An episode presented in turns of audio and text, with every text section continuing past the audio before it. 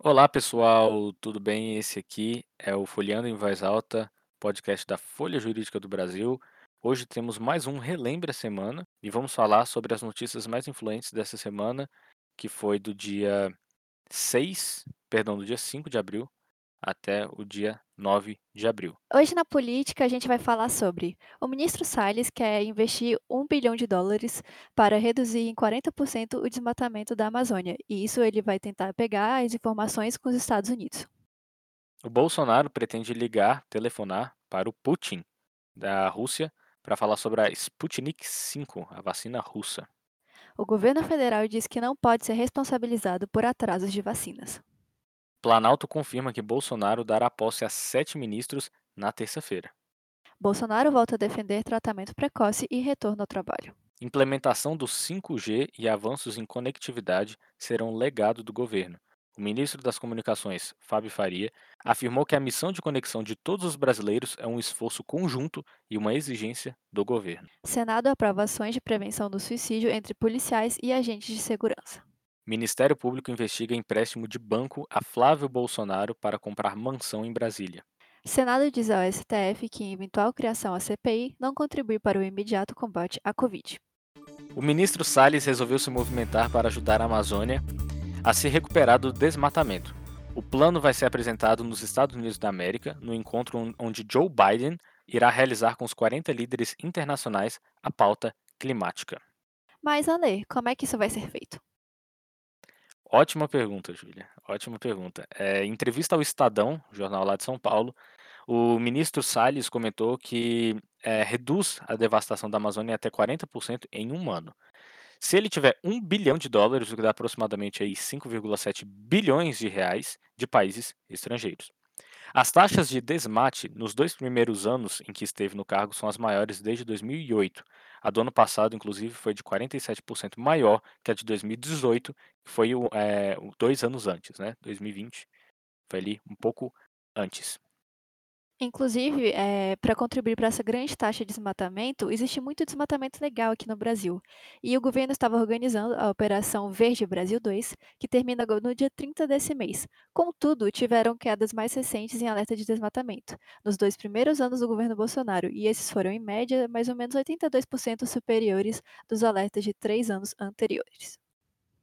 Pois é, realmente é um tema muito complicado. E mudando um pouquinho de assunto, é, a gente vai viajar aqui agora um pouco para o Palácio do Planalto. A gente vai sair ali na esplanada dos ministérios do Ministério do Meio Ambiente. A gente vai andar ali alguns, alguns passos e chegar no Palácio do Planalto, onde está o Bolsonaro, que essa semana disse ao jornal da CNN que há uma grande possibilidade do Brasil fabricar a Sputnik V, que é a vacina contra uh, o Covid-19, é, a vacina essa desenvolvida na Rússia. O presidente se reuniu por chamada telefônica com o presidente Vladimir Putin e, após essa conversa, o Bolsonaro disse que vai resolver algumas pendências no país primeiro antes de implementar a vacina.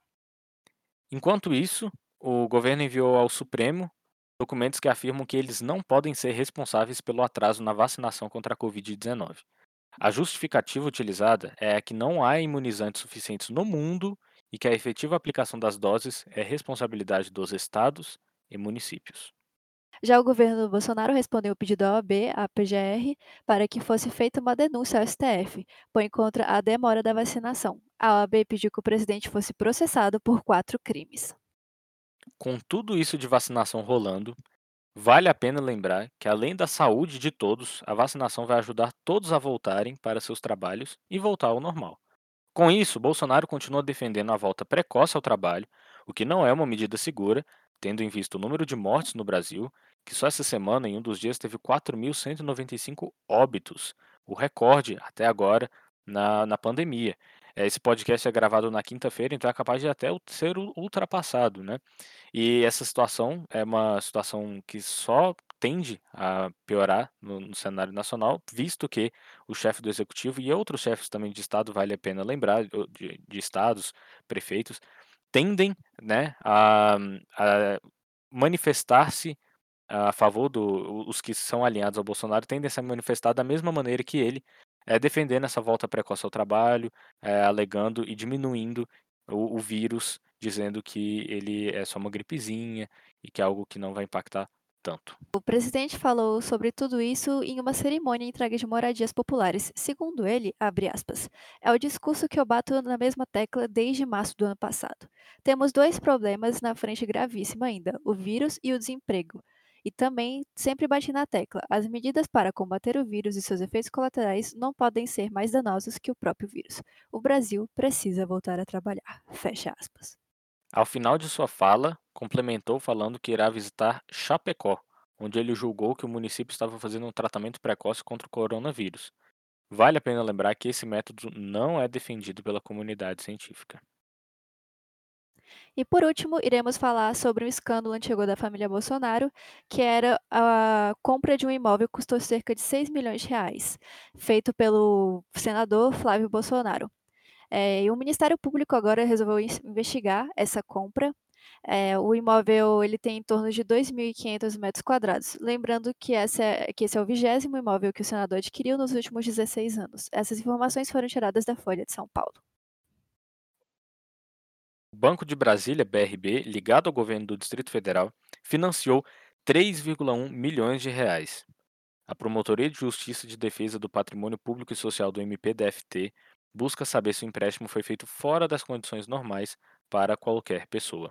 Antes de encerrar, eu gostaria de dizer que as informações que nós passamos no início do episódio, elas, é, em específico, uma delas, que é a Planalto confirma que Bolsonaro dará posse a sete ministros nesta terça, é a terça-feira dessa semana é, a que nós gravamos esse episódio. Então, no caso, dia 6 de abril, e não terça-feira que vem, pode ter dado essa ambiguidade. No mais, Gostaria de agradecer muito a todos que chegaram até aqui. Siga-nos na, na, sua plataforma favorita de podcast, bem como lá no nosso Instagram, folhajus, e visite nosso site para ver alguns dos nossos artigos, folhajuridica.com. Muito obrigada a todos vocês e até a próxima. Até.